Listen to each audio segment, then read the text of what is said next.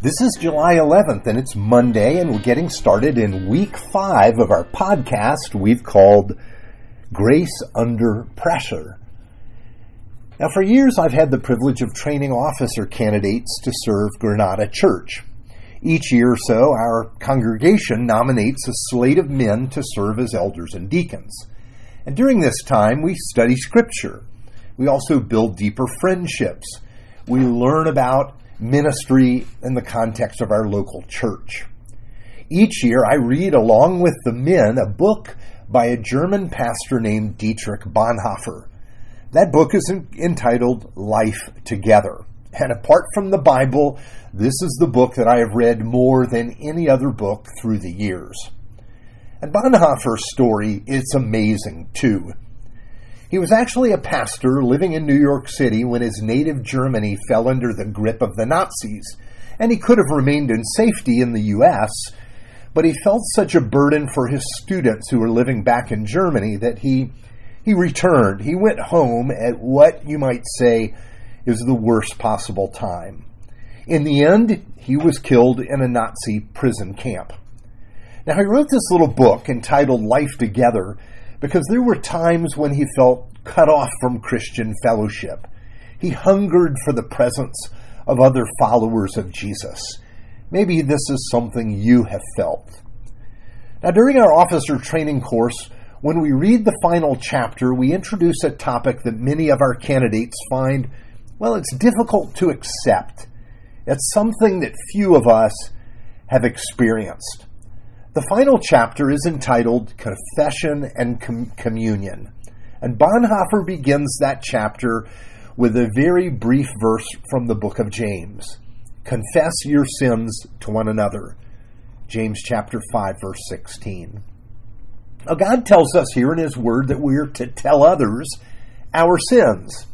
Now, this doesn't mean that we're to do something official like go to a confessional. It means that while we're living in community, we are honest with at least one other person about our specific sins. Now, not every person is a safe person to share with. I understand that. But it's at least finding one sister or one brother with whom we can share, we can confess. Here's Bonhoeffer talking about confession. Sin demands to have a man by himself. It withdraws him from the community. The more isolated a person is, the more destructive will be the power of sin over him. And the more deeply he becomes involved in it, the more disastrous in his isolation. Sin wants to remain unknown. It shuns the light. In the darkness of the unexpressed, it poisons the whole being of a person. This can happen even in the midst of a pious community. In confession, the light of the gospel breaks into the darkness and seclusion of the heart. Now I remember one of our men, he passed into the has passed into the presence of God since then. He began to get honest with the other candidates about his sin. He explained that he'd never shared with another person specific sins. Sure, there had been general confessions, like saying he was a sinner. Then later on, he shared sins that had been a burden to him for years. And he experienced this deep freedom that comes from confession and repentance. Here's our scripture from today. It is 1 John chapter 1 verse 5 to 10. This is the message we have heard from him and declare to you that God is light and in him there is no darkness at all. If we claim to have fellowship with him and yet walk in darkness, we lie and do not live out of the truth. But if we walk in the light as he is in the light, we have fellowship with one another, and the blood of Jesus, his Son, purifies us from all sin.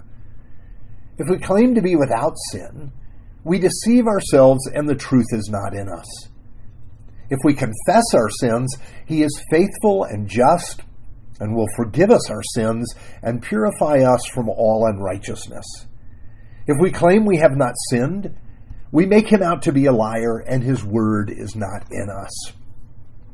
Now, here is the Apostle John writing much later in his life explaining how confession, well, It's a normal aspect of what it means to walk with God. Now, we might ask, well, why is confession so important? Well, first, it enables us to draw the resources of God's grace. As we come to God in our sin, it's here we find forgiveness. And it's as we confess our sin that God takes it away from us. God covers it.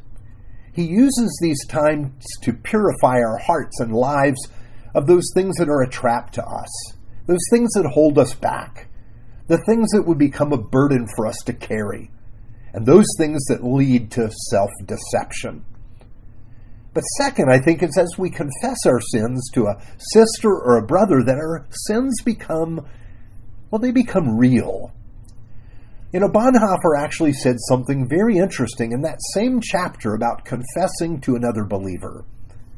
He asked how we can, can be sure that we've asked, actually confessed our sins to God and not to ourselves when we pray. He said, Should we be more afraid to appear before a holy God with our sin? Or should we be more afraid to come before a sister or a brother who's a sinner like we are? He said that the only way we can know we are really taking our sin before God is if we do share it with another human being. Actually, we should be less frightened to share it with a human being. That person is a sinner as we are. And so this is how we come to live by grace and to see God bring change into our lives through the gospel. It comes as we bring sin, our sins, into the light and we find forgiveness and peace in Christ. And so even as we're going through the day, we ask, what, what sin do I need to confess? That I might receive and rest in the resources of the gospel. Let's pray. Holy, holy, holy, God of power and might, the whole earth is filled with your glory. Enable us to walk in the light as you are in the light. In the name of Jesus, amen.